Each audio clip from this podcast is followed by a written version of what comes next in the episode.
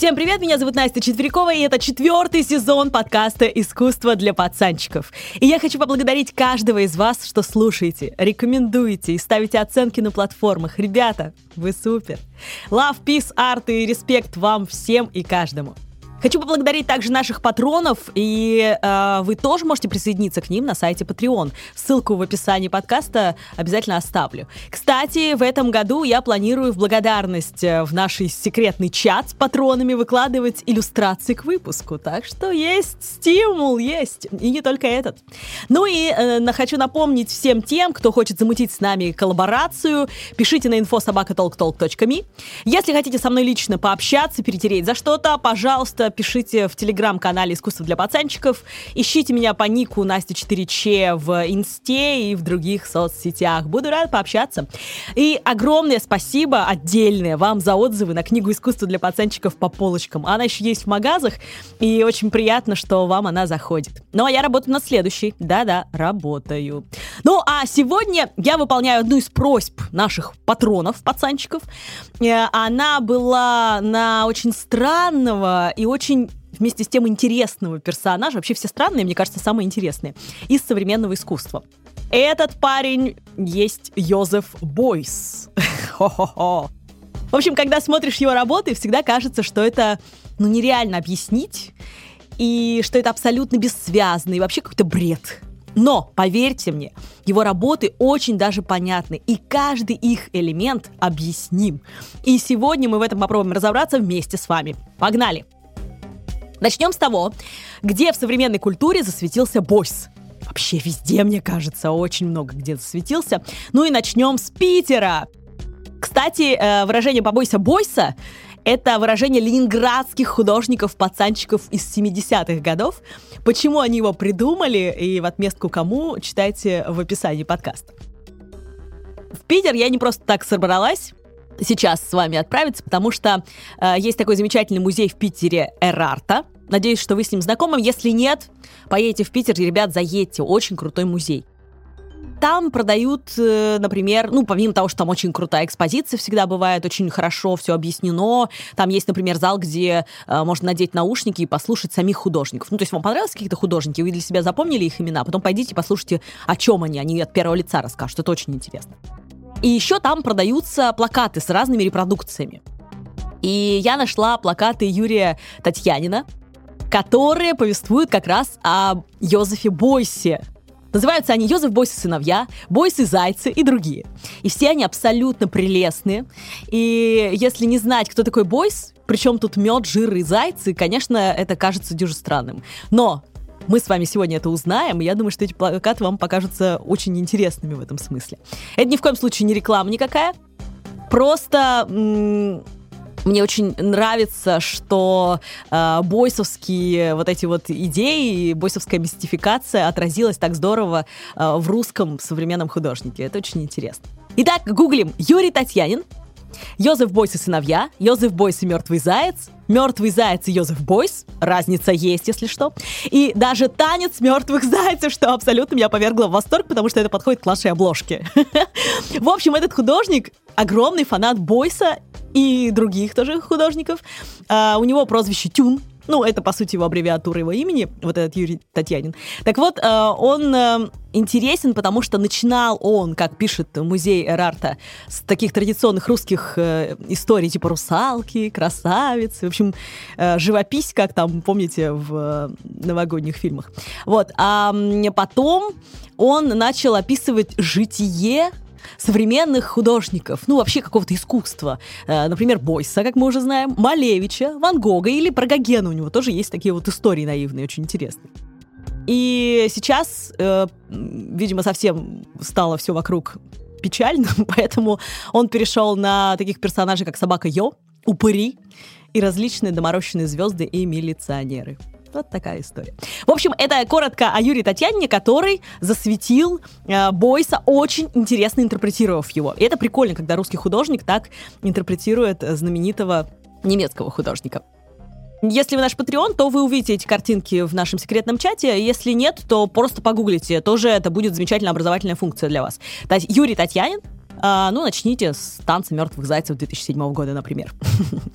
ну, а также Бойс вдохновил очень многих художников, в частности, и еще одного русского такого знаменитого парня Олега Кулика. Если вы его не знаете, то, наверное, мне нужно сделать о нем отдельный подкаст. И э, Олег Кулик, он же человек-собака. Собака почему? Потому что долгая история. Ну, в общем, был у него такой перформанс, когда он э, лаял и кусал за ноги голышом э, в виде собаки горожан. Так вот, Кулик ответил Бойсу через года со сразу двумя акциями. Первая состоялась в 96 году, 1996. Эм, она была в Берлине им сделана, и она называлась «Я люблю Европу», она «Меня нет». Там голый кулик, как всегда на четвереньках, стоял и лаял, а вокруг него стояли 12 овчарок, э, сдерживаемых полицейскими. Ну, 12, понятно, да, по числу э, звездочек на флаге Евросоюза на тот момент. И, э, собственно, вот такая вот акция была. А вторая акция у него была э, «Я кусаю Америку, Америка кусает меня» 1998 года. И э, там он в образе собаки две недели в галерее, э, в одной из галерей, э, ну, жил, собственно, вот так. И это, естественно, ответы на перформанс Бойса, о котором мы с вами еще поговорим. Э, перформанс он сделал в 1974 году, э, и назывался он «Я люблю Америку, и Америка любит меня».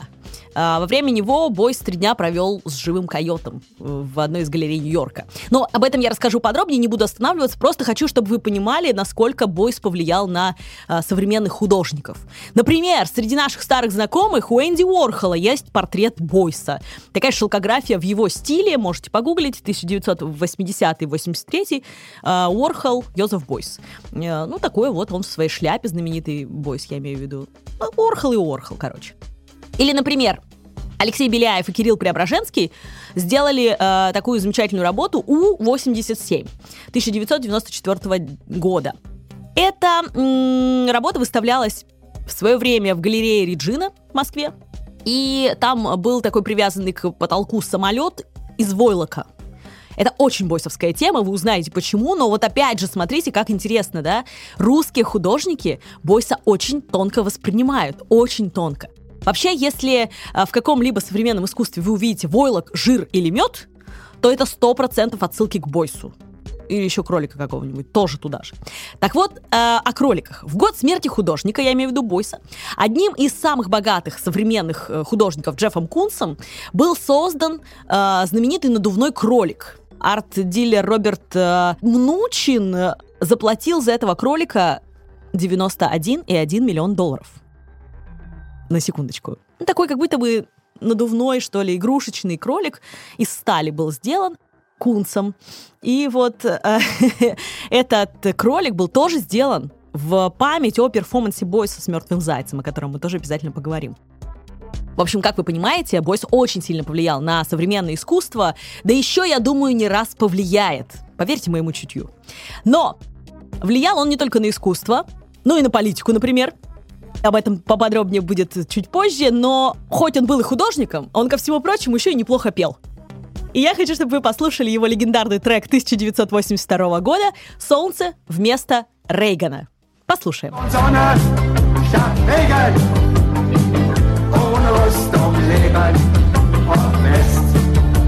Ost, Ссылку на этот трек обязательно оставлю в описании подкаста. А еще оставлю в описании подкаста, что почитать можно про Йозефа Бойса. Например, есть замечательная э, вещь у э, Геральда «Один день из жизни Йозефа Бойса». Вообще прям, думаю, вам зайдет. Окей, кто же он такой? Мы поняли, влияет на всех, Настя, да? Давай расскажи уже, кто это. Э, причем тут вообще мертвые зайцы, жир, войлок и самолеты? Что это за хрень? Итак, знакомьтесь, Йозеф Бойс. Парень в фетровой шляпе, которая по некоторым версиям прикрывала страшные шрамы на его голове, с кривым переломанным носом и ярко выраженными скулами. Очень модно сейчас среди чик. Посмотрите фото Йосифа Бойса в интернете, их полно. Мне нравится то, которое вот в шляпе и написано «Бойс» красными буквами. Родился он аж в 1921 году. Прожил, кстати, несмотря на войну и все такое, 64 года. Умер он в 1986 году, так что ну, вот для меня, например, он является современником, мы пересекаемся с ним по датам жизни. Свое детство он провел на границе Германии и Нидерландов. А место его ландшафт, ментальность, я считаю, однозначно накладывает свои отпечатки на творчество любого человека. Да, в принципе, на, на любого человека. Месте, где он проживал с родителями, это Клеве, до родины Босха, Хертоген Босса, да, города, на тачке засеките всего час езды. Всего час езды. Мне кажется, что вот эти сравнения Босха, о котором уже есть подкаст, вы можете послушать его, и Бойса, они очень хороши, потому что и у того, и у другого были достаточно странные фантазии и собственная вселенная, которые он разворачивал в своем творчестве, которые они разворачивали в своем творчестве. И ну, не может не наложить э, тот факт, что они вот буквально в части езды друг от друга существовали, да. Это вот есть какая-то такая штука, вот, которая оставляет след надолго. Э, место рождения, место, где вы прожили детство хотя бы, да, а Босх вообще в Хертогенбосе прожил всю жизнь. Так вот, э, влияние искусства Северного Возрождения очень, мне кажется, есть в э, творчестве Бойса. Ну, вы сами об этом э, можете просуждать. Это я вам просто даю такую затравку на будущее, чтобы было о чем поговорить с другими пацанчиками. Ну, а из его юности, пожалуй, нам важны всего три факта, чтобы не пересказывать его биографию. А значит, уже в детстве он э, проявлял себя как хороший художник. Он даже учился у одного фламанца, брал уроки, мало того, игры на фортепиано и виолончели. То есть он и художник, и музыкант. Сам он вспоминает о своем детстве вот такую штуку. Он говорит, в жизни я разочаровался лет в пять. Мы с родителями жили в красивейшей деревушке, но кругом разворачивалась какая-то чертовщина. И это противоречие меня не оставляло. Тогда я решил, что надо или сматываться, или подводить черту, кончать с собой, другими словами. Так я улизнул в трансцендентную сферу. Да? Возможно, Босх думал так же. Я про это, про то, что он уходил в свои миры. В общем, в юности он э, даже сбегал в реальности из дома с бродячим цирком. И, кстати, там в этом цирке он занимался тем, что кормил зверей и рисовал афиши заодно. Это очень важные штуки для его творчества. Просто, опять же, запомните. Ну, а потом его нашли его предки, весьма добропорядочные представители среднего класса, и вернули в лоно семьи. А в 1936 году Бойс, как и почти, практически все эм, дети его времени, стал членом Гитлер-Югенд, правильно же сказала, да? Ну, это такая фюреровская пионерия. Ну уж простите за такое выражение, ну что, так ведь и есть. Э, во всех строях система одна. И он даже участвовал в митинге в Нюрнберге в сентябре 1936 года, когда ему было лет 15. Но митинги он будет, э, собственно, сопровождать и позже, и участвовать в них э, уже по другую сторону баррикад. Но и тогда, несмотря на то, что он был членом Гитлер-Югенда, он шел против этой системы. Потому что было событие в 1933 году, когда а, он обожавший книги Шиллера, Гёте, Шопенгауэра, книги по медицине, зоологии, да он все подряд читал вообще просто. При нем начали сжигать в школьном дворе. И вот он что вспоминает по этому поводу. «Однажды я увидел, как уничтожают книги из библиотеки гимназии, в которой я учился. И среди буклетов, готовящихся к розжигу, заметил каталоги Вильгельма Лимбрука. То было мое первое знакомство со скульптурой. Поймите, я вырос в небольшой деревушке во времена правления Гитлера. Откуда там было взяться современному искусству? И он спас, спас эту книгу, ну, эту вот брошюру, он ее вытащил, э, спрятал, убежал и все такое. Так что вот это вот в нем уже было тогда.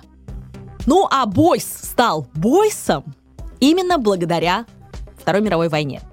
Итак, по одним сведениям, э, это самое важное, по сути, в этом подкасте, в этом эпизоде. Итак, по одним сведениям, в 1940 году, по другим в 1941 году, все по-разному пишут, Бойс пошел добровольцем э, в Люфтваффе, на фронт. Сначала он был стрелком-радистом, потом э, пилотом бомбардировщика. Бомбил он зачетно, кстати, потому что даже получил железные кресты первого и второго классов. Их просто не давали. Ну и самое важное в его жизни случилось с ним 16 марта 1944 года. Тогда Бойсу было 22 года. На территории Крыма его Юнкерс-87 был сбит. Очнулся Бойс, ну это, конечно, по мнению самого Бойса, в руках, внимание, кочевых татар. Пам-пам. Он был сплошь обмазан жиром и завернут в войлок. помимо всего прочего, а, он ощущал вкус меда на языке. Ну, видимо, татары кормили его для поднятия иммунитета или глюкозы, или еще чего, да? И Бойс говорил, что его выхаживали так 8 дней. Так вот, Бойс-бомбардировщик, тот парень из Германии, да, по сути, 16 марта 44 года умер. И в этот же день родился Бойс-художник. И немного шаман. Потому что этой вот как бы смертью он прошел некий обряд инициации. Ну и, вероятно, приобрел некие суперсилы тоже. Сразу скажу, что это версия Бойса. Скорее всего, это миф. Но он так круто придуман и интегрирован в его жизнь, так профессионально и ловко, что Сальвадор Дали, который тоже много врал про себя, позавидовал бы просто Бойсу. И мало того, это интегрировано в его творчество. А вместе с его творчеством интегрировано, как вы понимаете, во все современное искусство. Поэтому даже если это был миф, то он был очень классно сделанный. Кстати, вместо перерождения Бойса можно рвануть и сегодня – ну, может быть, вы тоже что-нибудь в себе откроете? Уже на автомате я открываю в телефоне приложение Aviasales, где у меня оформлена подписка на сервис еще, и там наткнулась сразу же на прекрасный гайд по крымским винодельням. К району обретения бойсовской силы ближе всего Коктебель. Вы только послушайте. Португальские моряки заплакали бы от счастья, увидев целую гору бочек с Мадерой и сундук мертвеца. На площадке завода «Коктебель» В них помещается более миллиона литров вина. Чтобы посмотреть на производство и прогуляться по старинным подвалам и дегустационному залу, приходите на экскурсию. Группы стартуют раз в два часа. И совет местного гласит, там же, в Aviasales, еще. В первую очередь здесь стоит попробовать крепленые вина – Мадеру и Портвейн. У меня слюни потекли, если честно. Вообще, очень красивые винодельни расположены по всему Крыму, и сервис Aviasales еще позволяет в очень удобном формате знакомиться с ними на карте с лаконичными описаниями. Там есть даже ссылки на инсты местных проверенных гидов. А еще вы можете задать любые вопросы в чате со спецами Aviasales еще, получить существенный кэшбэк за оплату жилья в рублях прямо на карту, а также прочесть всю необходимую для путешествия в Крым информацию. Как всегда, я в восторге, что все есть в одном приложении. Aviasales еще — это очень удобно и увлекательно. Кстати, о винодельнях. В истории Бойса реально без стакана не разберешься, так что э, про них стоит почитать в Крыму, если вы туда отправитесь в поисках Бойса. Так вот, есть версия некого Виктора Самохвалова, Книга его называется «Психический мир будущего». И там он рассказывает, что самолет Бойса был сбит в результате тарана над Табичикским озером, недалеко от поселка Чингулек или Чингулек. А, сбит он был советской летчицей Татьяной Костыриной. Сейчас Чингулек даже переименован в ее честь в поселок Костырина. Так вот, самолет Костыриной упал э, в Черчетский пролив, а самолет Бойса вроде как оказался в Лимане и застрял в грязи. И якобы Бойс долгое время находился среди татар, действительно, да, то, что я вам рассказала, и он ничего не помнил что он там ходил в шкуре, вот этот вот Самохвалов говорит, да, что даже научился говорить по-татарски, и при этом полностью забыл немецкую речь. Ну, такой дурачок местный, в общем, пас в степях э, у моря Кос. Опять же, так это или нет, неизвестно. А еще по мотивам этой запутанной истории вроде как есть рассказ крымского писателя Алишера Ильясова. Но как называется его рассказ и где его почитать, я не нашла. Если вдруг вы найдете, буду очень благодарна. И в статьях об этом пишут, что по рассказу Алишера Ильясова, Татьяна и Йозеф полюбили друг друга и вместе пасли коз и овец в Крыму. Прелесть, прелесть. Ну, в общем, были ли татары и все прочее, решайте сами. Но Говорят, что в 2000-х годах в Крым приезжала целая делегация из Германии для того, чтобы подтвердить или опровергнуть историю пребывания Бойса в Крыму. Но опять-таки подтверждений этому, вот этой экспедиции, я не нашла. Каких-то документальных подтверждений. Ну, не нашла. Наверное, в архивах надо смотреть, каких-то немецких. Опять же, ребятки из Германии, пацанчики, помогайте. В одной из статей вроде э, как даже приводилось свидетельство очевидцев аварии, представляете себе, которую вот раскопала эта комиссия, которые говорили, что при посадке хвостовая часть самолета от удара отломилась, и мертвый летчик оставался в кабине, а, а бортстрелок Йозеф Бойс стоял у самолета. И вроде как местные женщины подошли к самолету, и немец этот протянул им небольшой пакет с пайком со своим, со своим НЗ. И сам Бойс утверждал, что его воспоминания связаны э, вообще со снами. То есть, понимаете, да, что тут очень шаткая история. И в этих снах э, он якобы говорил на неизвестном ему языке, то есть он возвращался как будто бы к этой истории во сне. Ну и постепенно, живя уже в Германии, он вспомнил свой побег, и домой он ехал долго в каких-то вагонах, э, много месяцев. Вот потом вспомнил, как добраться до Австрии, неожиданно. Э, ну и именно там э, он вспомнил родной язык, и, собственно, дальше жизнь его вообще поменялась, потому что он стал художником. И в 1969 году Йозеф Бойс показал э, такой лайв-перформанс. Перформанс — это какое-то действие, да, где обязательно замешан сам художник.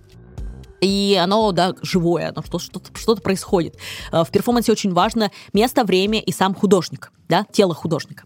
И вот этот перформанс проходил во Франкфурте, и он попробовал осмыслить трагедию древнегреческого поэта Еврипида Ефигения в Тавриде. Что он делал? Он читал вслух Гёте и бил в тарелки. Но некоторые утверждают, что это обыгрывание как раз эм, его приключений в Крыму. Потому что Таврида, ну, вы понимаете, да, где это?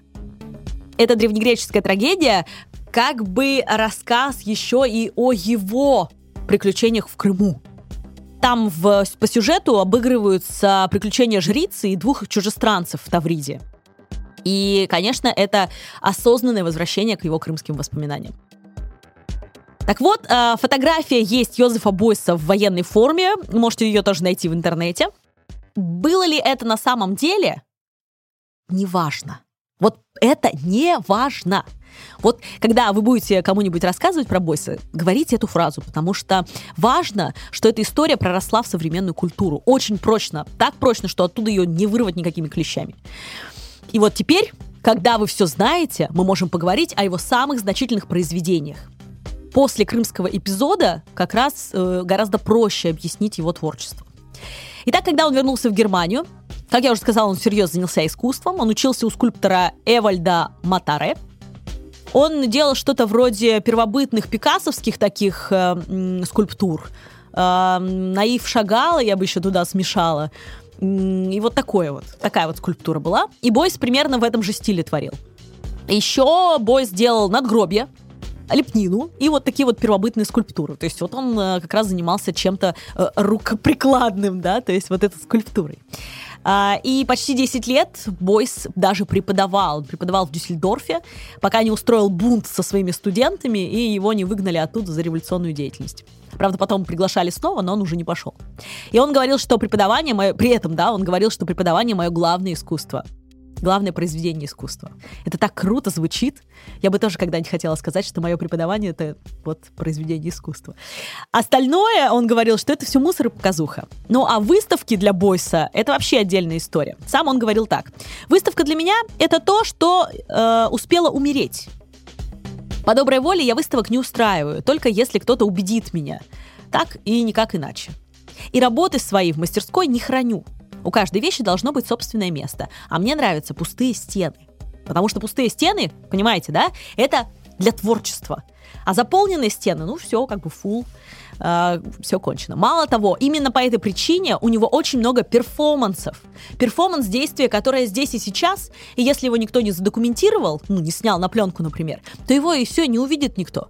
То есть а, оно было, о нем останутся легенды, о нем останется такой фольклор э, в искусстве, да, о нем останутся статьи, анализ его и так далее, но его самого, как такового, его нет, да, его очень сложно пощупать. И вот, э, наверное, самый его знаменитый перформанс — это «Как объяснить картины мертвому зайцу» 1965 года. Случайно абсолютно этот перформанс был заснят на пленку. Случайно. Тогда, понимаете, в то время перформансы не были таким мейнстримом, как сейчас. То есть каждый дурак может пойти сделать перформанс. А тогда это было что-то новое, это было что-то очень необычное, и просто случайно кто-то снял на любительскую камеру эти кадры, я вам обязательно тоже ссылку на них оставлю. Так вот, в 60-х годах Йозеф Бойс примыкает к движению, которое называлось «Флюксус». Откуда вы это уже знаете? Вы уже знаете про Флюксус. Вы знаете, потому что в этом объединении тусила Йоко Оно.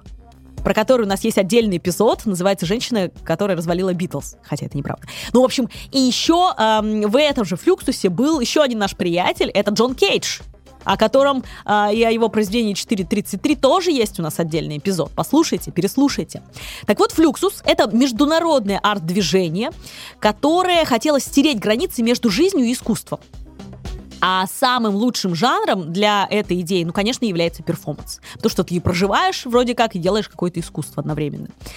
Но Бойс после своего крымского опыта возвел перформанс в настоящий шаманский ритуал. То есть вот он типа получил какие-то шаманские силы, да, переродился в этом войлоке жире и с медом во рту. И вот что-то с ним произошло, да, он чем-то стал владеть. Итак, представьте себе, можете закрыть глаза. Бойс в золотой маске, намазал себе голову медом, к ноге у него привязан какой-то металлический предмет, типа лыжи, который он стучал.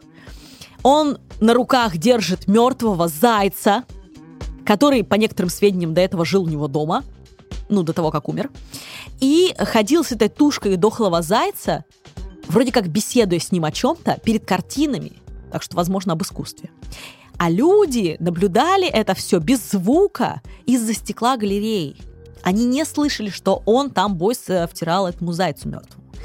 И вот эта странная штука, да, золотое лицо и так далее, это очень-очень интересно.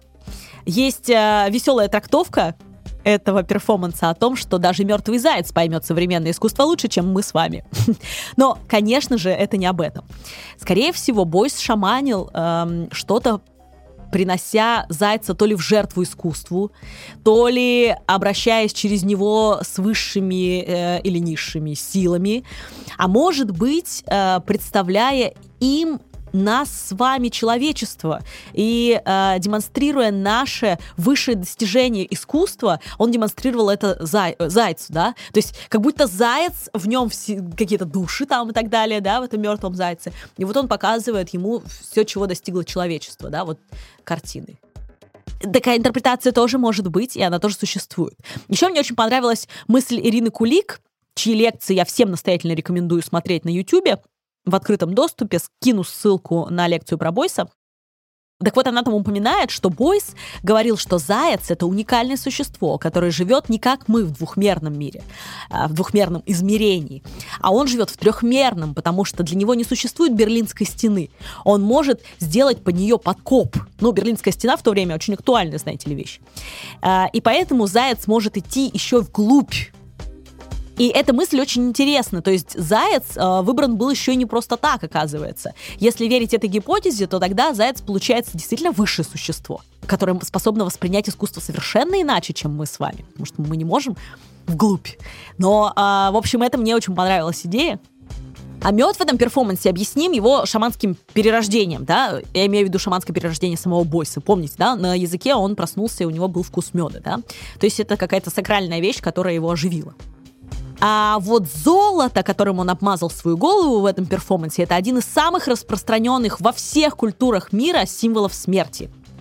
Царь Мидас, вспомните, который превращался в золото, помните? И таким образом он убил свою дочь, он ее обнял, и все, и она умерла. Ацтеки, которые приносили жертвы с помощью золотых кинжалов и статуэток. Да, что там говорить, даже наш Кощей, который над златом, что делает? Правильно, чахнет. Или золотое яичко курочки рябы – все туда же, поверьте. Долго объяснять, э, может быть, в Инстаграме как-нибудь объясню. Сейчас я ввела рубрику по следам подкаста. Давайте я вам там про курочку рябу расскажу, потому что длинно будет. Но вот все эти золотые вещи в культурах мира это все про смерть. А почему? А потому что золото вымывается откуда? Из-под земли. А что под землей? А под землей, кроме смерти наших предков, ничего хорошего нет, как вы понимаете. Я вот думаю, почему никто не рассматривает его перформанс с точки зрения смерти искусства как такового? Ну, типа, старое искусство умерло и переродилось в нечто новое, что он вот сейчас делает. Тогда и заяц мертвый объясним, и золото на нем объяснимо. Ну, мед, понятное дело, да, но весь этот перформанс обретает совсем иной смысл. Смысл смерти искусства. И это тоже интересная интерпретация. Вообще, выберите свою версию. В этом и прелесть молчаливого перформанса Бойса, что можно его интерпретировать по-своему, как угодно. Я уверена, у вас уже с опытом подкаста «Искусство для пацанчиков» слушания уже набилась вот эта вот интересное умение, да, интерпретировать. Я очень надеюсь, что э, вы это практикуете, входя в музей и в галереи. Ну а через 10 лет Бойс проделал фокус с животными снова, но на этот раз это был не мертвый заяц, а это был живой койот.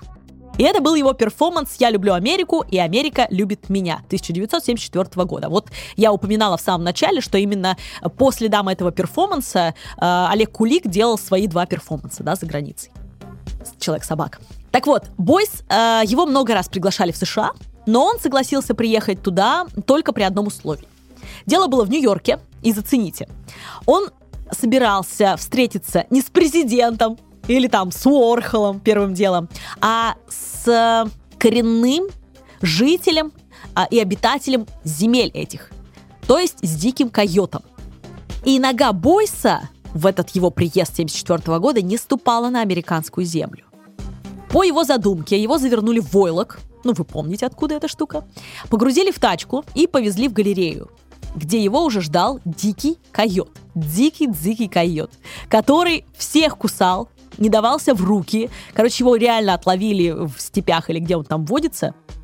И он не был ни разу не дрессированным или там из зоопарка. Его реально вот выловили в прериях. Это чтобы вы понимали, что он был дикий, еще раз подчеркну.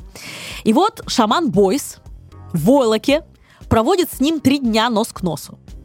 Бойс демонстративно заставляет койота сдирать с себя войлок, вот он такой в войлоком коконе был, да, он прямо заставляет его как бы, да, сдирать этот э, кокон, как бы обнажая его. Он э, приручает его так, что койот спит с ним рядом и ведет себя, ну, знаете, как любящий пес. Как только Бойса снова завернули в войлок и вынесли прочь из комнаты, койот снова попытался всех покусать. Тех, кто его транспортировал на свободу. Поэтому никакой дрессуры, как таковой, Бойс не делал. Ее не было. Брда. У меня, не знаю, у меня мурашки бегут. Не знаю, как у вас. Потому что, ну, это невероятная, конечно, история. Возможно, его опыт детский взаимодействия с животными цирковыми, да, вот как-то помог. Ну, конечно, однозначно. Но суть в том, что вот так броситься бесстрашно. Это нужно иметь действительно уровень шамана, чтобы не бояться таких вещей. Так вот, диалог Бойса с койотом — это очень опять глубокие смыслы, которые здесь есть. А, ну, во-первых, это конфликт природы и цивилизации. Да? Поэтому он заставлял этот войлок себя сдирать, типа вот, понимаете. А, дальше. Это конфликт североамериканских индейцев и белого европейского завоевателя. Он тоже в этом перформансе Бойс хотел это сказать однозначно. Соответственно, это история угнетения и властвования. Ну, куда без этого тоже. То есть этот диалог с койотом — это на самом деле очень глубокий исторический ракурс. И мне нравится, как об этом перформансе написала Сантана Приап. Это искусствовед, э, сотрудница Национального художественного музея Украины, и она исследует как раз перформансы в искусстве. И вот в одной из ее статей, я вам скину ссылку, если хотите, эм, вот там как раз она говорит очень хорошую фразу. Она говорит, Бойс возвращает время к моменту разрыва, пытаясь, если не залатать его, то указать на это место. То есть он действительно совершает некий акт возвращения в историю Америки, да, и э, хочет сказать о том, что, а может быть, стоило подружиться, да, а не воевать и так далее. В общем, это очень интересно, действительно. И это что касается его контактов шаманских со зверьем. А теперь другие атрибуты его перерождения. Давайте вспомним все их. И чем он был обмазан? Жиром, правильно, он был обмазан жиром, да, а потом завернут в войлок. Так вот, гуглите работу «стул с жиром». Стул с жиром, жирный стул. Вот, Йозеф Бойс. Говорят, что животный жир у Бойса – это метафора той плавности и осторожности, с которой должны происходить изменения в обществе, а не резко. Так вот, а жир на стуле еще и новый смысл, э, ну, такому ван Гоговскому натюрморту, мне кажется. Помните, я вам рассказывала в эпизоде про Ван Гога, про натюрморты Ван Гога? Натюрморты, портреты такие. У него там стул Гогена, стул и трубка, э, такой прям вангоговский вариант да, автопортрета. Эдакие автопортреты людей, которые вот в них сидели, в этих стульях. Ну, или нечто похожее. И мне кажется, что отчасти это такой привет Ван Гогу как раз э, в э, интерпретации Йозефа Бойса. Не знаю, как вам покажется, тоже интересно. Следующая штука, которая обязательно есть, это войлок. Помните, да? Так вот, войлок встречается в очень многих его работах и инсталляциях. Ну, например, войлочный костюмчик. В таком даже, я думаю, ну, в Сибири вряд ли замерзнешь. Такой валенок на себя нацепил, ходишь, да, и нормально. Костюм, кстати, сшит неплохо. Находится он в Чикагском институте искусств сейчас и работает от 1970 года. Войлочный костюм, так и называется. Для Бойса войлок — это охранительная функция — да, то есть его завернули, как бы сохранили от мороза и так далее, удержали тепло, а, мне кажется, что это очень похоже на то, как на русских народных костюмах а, вышивку делали на вороте, манжетах и по подолу платья или рубахи. Знаете почему? Ну, потому что это дырки, это места входа и выхода для нечистой силы. А тут ей бац, выкуси, обереговая вышивка. ну, это что касается русских народных костюмов. Но мне кажется, что войлок у бойса это похожая вещь. Это такая вот обереговая функция, хранительная функция. И у бойса весь костюм э, вот этот вот э, войлочный, да, он символизирует тепло и защиту от внешнего мира еще. То есть такой кокон, в котором можно спрятаться от внешнего мира. Ну и, конечно, функции сохранения тепла, но тепла не только физического, не только тела, но и тепла духовного. Тут тоже можно такую интерпретацию присобачить. Мне кажется, она будет хорошо смотреться. Ну или вот, например, войлоком был обтянут рояль, на которой Бойс нашил красный крест и назвал это, внимание, важно каждое слово в названии этой инсталляции. Инсталляция, в отличие от перформанса, давайте вспомним, это что-то вещественное, да, это какой-то предмет, э, который выставлен в музее, да, но это именно вот какой-то предмет, что-то, или, или сочетание предметов, или Тут есть еще отличие, есть объект, да, объект, вот, например, этот рояль, это скорее объект, а есть э, инсталляция, это когда есть э, какой-то ну, кусок помещения, например, сделан, или там э, какая-то комнатка сделана в музее, да, где выставлены несколько предметов, которые друг с другом взаимодействуют. То есть вот есть небольшие различия, давайте правильно будем называть, наверное, это объектом все-таки. Но тут минимальная разница, это не суть. Даже назовете инсталляции, никто вам слов не скажет. Так вот, внимание, название, важно каждое слово. Гомогенная инфильтрация для рояля или талидомидный ребенок, тире величайший современный композитор язык сломаешь, в гугле вводить тоже с ума сойдешь. Но зато тут очень интересный смысл. Ну, реально кажется, что вот все, теперь точно фигня полная, да? Все объяснимо. Поехали. Итак, гомогенное. Это одинаковое, да? Повторяющееся. Инфильтрация. Пропитывание ткани. Пропитанный чем-то вот этот войлок, да? А, для рояля понятно, потому что рояль этим всем обтянут. И дальше это равномерно пропитанная ткань для рояля или, вот второе название, а, талидомидный ребенок. Что такое талидомид? Талидомид – это было такое седативное снотворное средство, которое было очень популярно в период 56 по 62 годы. В ряде стран мира, в Америке в том числе. И э, его назначали в том числе беременным женщинам. То есть оно считалось абсолютно безопасным, снотворным. Вот не могла беременная женщина уснуть, вот назначали талидомид. И по разным подсчетам от 8 тысяч до 12 тысяч детей после этого препарата родилось с врожденными уродствами, с дисплазиями. И обусловлено это было тем, что, э, собственно, этот препарат ну вот вызывал такие вот мутации. И эта талидомидовая трагедия заставила очень многие страны пересмотреть э, практику, понятно, приема вообще лекарств беременным женщинам, но и э, однозначно этого лекарства, которое, конечно, после этого не употребляется э, беременными. Так вот, почему талидомидовый ребенок-величайший современный композитор? Это ребенок, который, скорее всего, никогда не сядет за рояль. Так что по Бойсу это такой вот мрачный бойсовский э, сарказм, если хотите. А, итак, рояль, как в коконе, хранит в этом войлочном чехле все свои возможности и красоты, поскольку нет никакой необходимости их обнаруживать, да, ребенок все равно не сможет играть на нем свою мелодию, поэтому он завернут в войлок. И вместе с тем э, Бойс как бы охраняет этого ребенка, да, от всего зла. И потом этот войлок, э, в который завернут рояль, он как не знаю, ну, чрева матери, что ли, если хотите. То есть он тепло сохраняет, да, вот он внутри этого всего. И да, вот этот сарказм о том, что такие дети изуродованные, они не могут э, стать композиторами, не могут играть на рояле.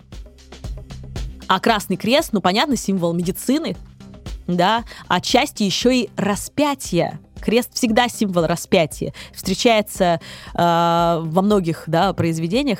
Но вот суть, да, что это э, как бы еще и жертвы, жертвы, которые вот э, принесло общество, да, э, вот с помощью этой медицины.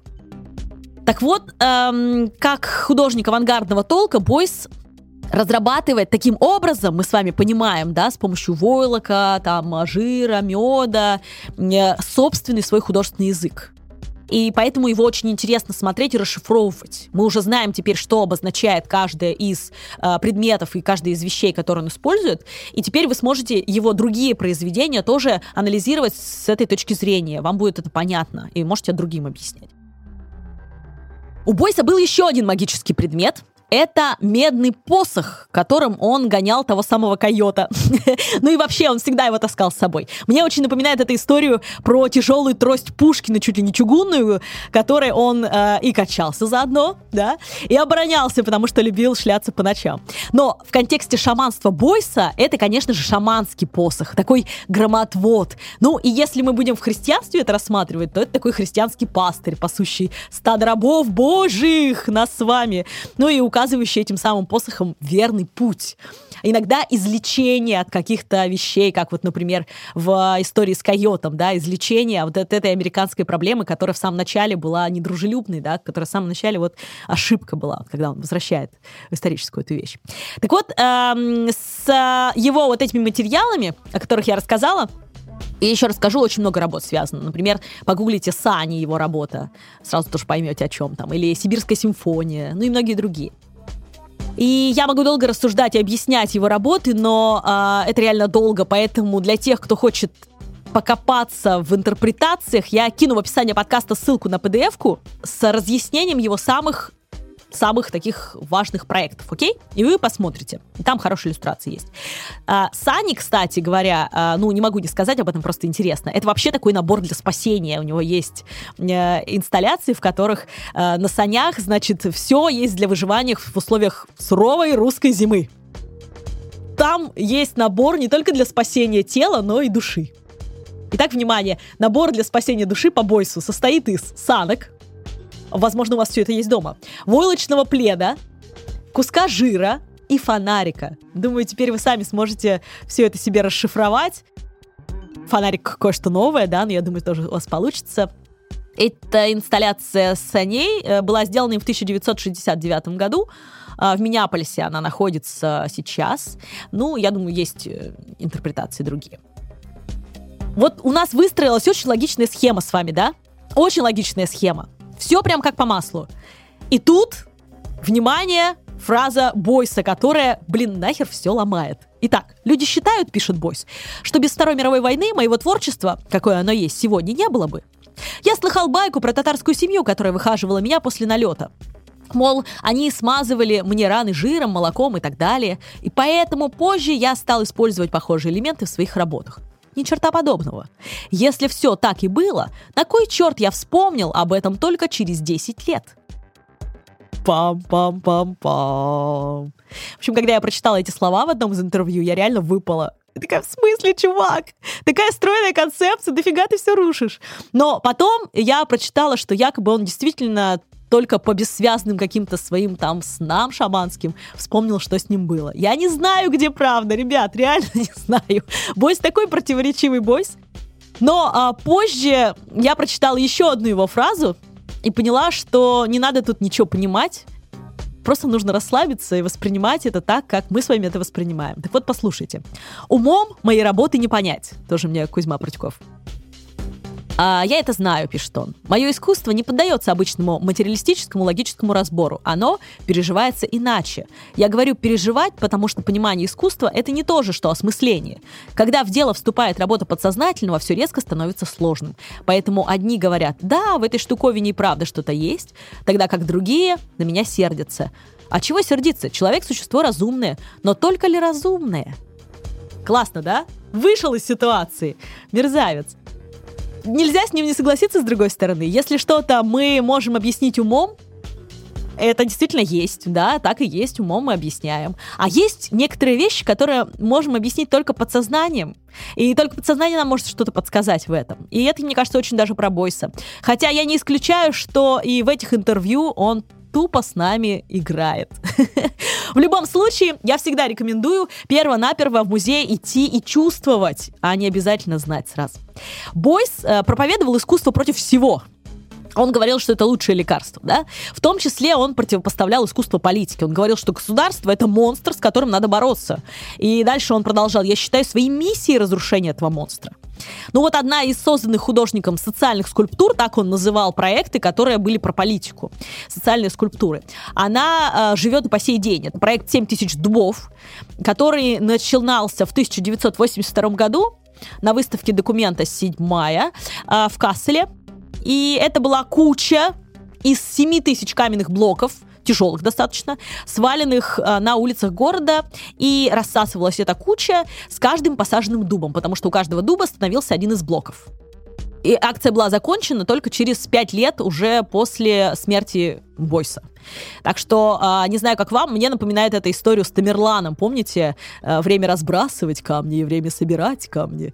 Ну вот, мне кажется, что здесь про это. Хотя здесь и экологичная тема, и тема политики, потому что, как и Бойс думал, если все возьмутся за дело, да, то и государство с его блоками и ограничениями можно, а, может засвести и очиститься, да, как вот эти дубы.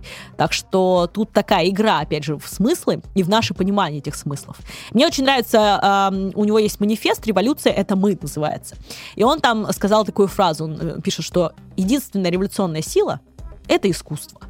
И в этом я с ним действительно согласна, потому что очень хороший пример революционной России.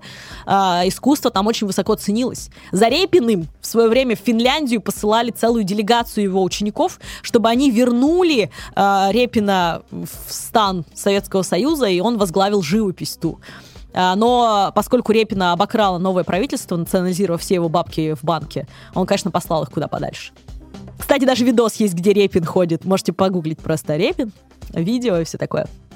Но то же самая история о том, как возвращали на родину советскую Прокофьева, например, да. И это таких историй очень много. То есть Советский Союз понимал, что искусство это очень мощная сила, это такая пропаганда, конечно. Поэтому э, возвращала великих да. Ну и даже в вопросах политики и строя, куда уж э, без бойсовских кочевых татар. Представляете себе? А, ну вот смотрите, логика такая. Как кочевничество отрицает существование искусственно созданных государственных границ, у кочевников нет границ, правильно? А, то есть, следовательно, у кочевников нет военных конфликтов как таковых на почве разделения границ. Хотя, конечно, кочевные народы тоже нападали и все такое, но как таковое вот логика у Бойса такая, да, что, мол, можно жить и без этого. Типа, можно жить без границ, можно жить и без военных конфликтов, соответственно. Вообще Бойс считал, что капитализм — это тупиковый путь, в рамках которого, цитирую, идет бездумное расходование ресурсов, нельзя не согласиться, истощение планеты, тоже противостоять. Этому можно только с помощью искусства, Бойс пришел к идее создания социальной утопии через искусство, пишет про него один из исследователей. И, а, опять же, искусство вообще во всех, я говорю, ипостасиях Бойс использует, даже вот в вопросах политических. А, например, его работа «Креативность равно капитал» 1970 года. Чем-то мне напоминает эта работа работы Баския. Баскии как хотите. О котором тоже, кстати, у нас есть отдельный выпуск, э, эпизод. В общем, что там говорить про политику, если Бойс говорит, что художник э, ближе к преступнику, чем к добропорядочному гражданину. Художник даже ближе к преступнику. Вот э, Бэнкси тоже бы сказал так. Я думаю, ну, кстати, о Бэнкси тоже есть отдельный эпизод. Как у нас много уже всего сделано. Так вот, э, в подтверждение моих слов про то, что художник ближе к преступнику, чем к добропорядочному гражданину, расскажу вам про еще один перформанс, который Бойс провел в Чикаго и посвятил его преступнику Джону Диллинджеру или Диллинджеру, я не знаю, как правильно сказать. Это был такой гангстер 30-х годов, и его объявили врагом общества номер один в тот момент. И э, что сделал Бойс? Он э, выскочил из машины во время этого перформанса и добежал до того самого кинотеатра, около которого агенты ФБР в свое время застрелили Диллинджера. А, ну и дальше он побежал несколько десятков метра, так сбивая как бы прицел стреляющим. А, Бойс упал в снег и там лежал как убитый. И говорил он про это, что художник и преступник попутчики, ибо оба обладают диким неуправляемым творческим началом. Оба аморальны и движимы лишь импульсом стремления к свободе. Вот такой смысл этого перформанса он объяснил. Так что видите, как интересно он использует искусство. Ну, кстати, в последние годы жизни Бойс выступал вообще как теоретик постмодернизма и даже пытался продвинуть искусство в э, политику реально, потому что он участвовал в выборах э, в Бундестаг, прикиньте. Ну, а после смерти, кстати, умер он от инфаркта 23 января 86 года, Uh, у него прошло по всему миру огромное количество его uh, выставок, ретроспектив так называемых. Ну, и еще хочу упомянуть, что он не был психом-одиночкой. У него была преданная жена Ева и двое детей. Это просто, чтобы вы не думали, что он какой-то э, не от мира сего был чел. Хотя это, конечно, тоже. На самом деле он написал более 10 тысяч картин, акварелей. Он создал множество графических работ и коллажей, и десятки инсталляций, объектов, перформансов. И при этом он очень много раз подчеркивал, цитата, когда люди спрашивают меня, являюсь ли я художником, я отвечаю, оставьте эти глупости. Я не художник. Точнее, я художник в той степени, в какой является художником каждый человек, не больше и не меньше. Он, кстати, и лекции читал, которые назывались «Каждый человек – художник». Художник, он говорил, это всего лишь человек, который меняет мир.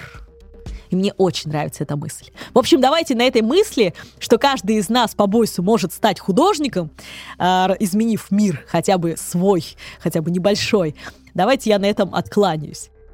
Ну а в финале хочу традиционно поблагодарить ребят из Толка за помощь и поиск спонсоров для выпуска, а, студию Огурец и лично Макса Гаранина за запись подкаста и Аню Летичевскую за монтаж. Ну а также поименно наших замечательных патреончиков. Данияр Калиев, Алина Яновская, Алена Кузьмина, Оля, Аня Идита Стайл, Михаил, Евгений Бодрыв, Вагаши Дезу, Елена Гурьянова, Володина Константин, Ольга Дианис Монави, Антиник, Сергей Асташов, Виталий Гусаковский, Надя Асбек, Бей, Юлия Жеребцова, Анастасия Тейт, Рита Утро, э, Екатерина Носова, Егор Щербин, Макс Зайцев, Ирина Матикова, Ольга Платвинова, Таня Гонсалес, Ольга Петушкова, Анастасия Юсупова, Чудачка Т, Варвара Зет, Влад Бекслер, Ксения Алифир, Алекс Зет, Сизова, Зоя, Даша Латуха, Ахчи, Владислав Соколенко, Вантро. И да пребудет с вами сила искусства.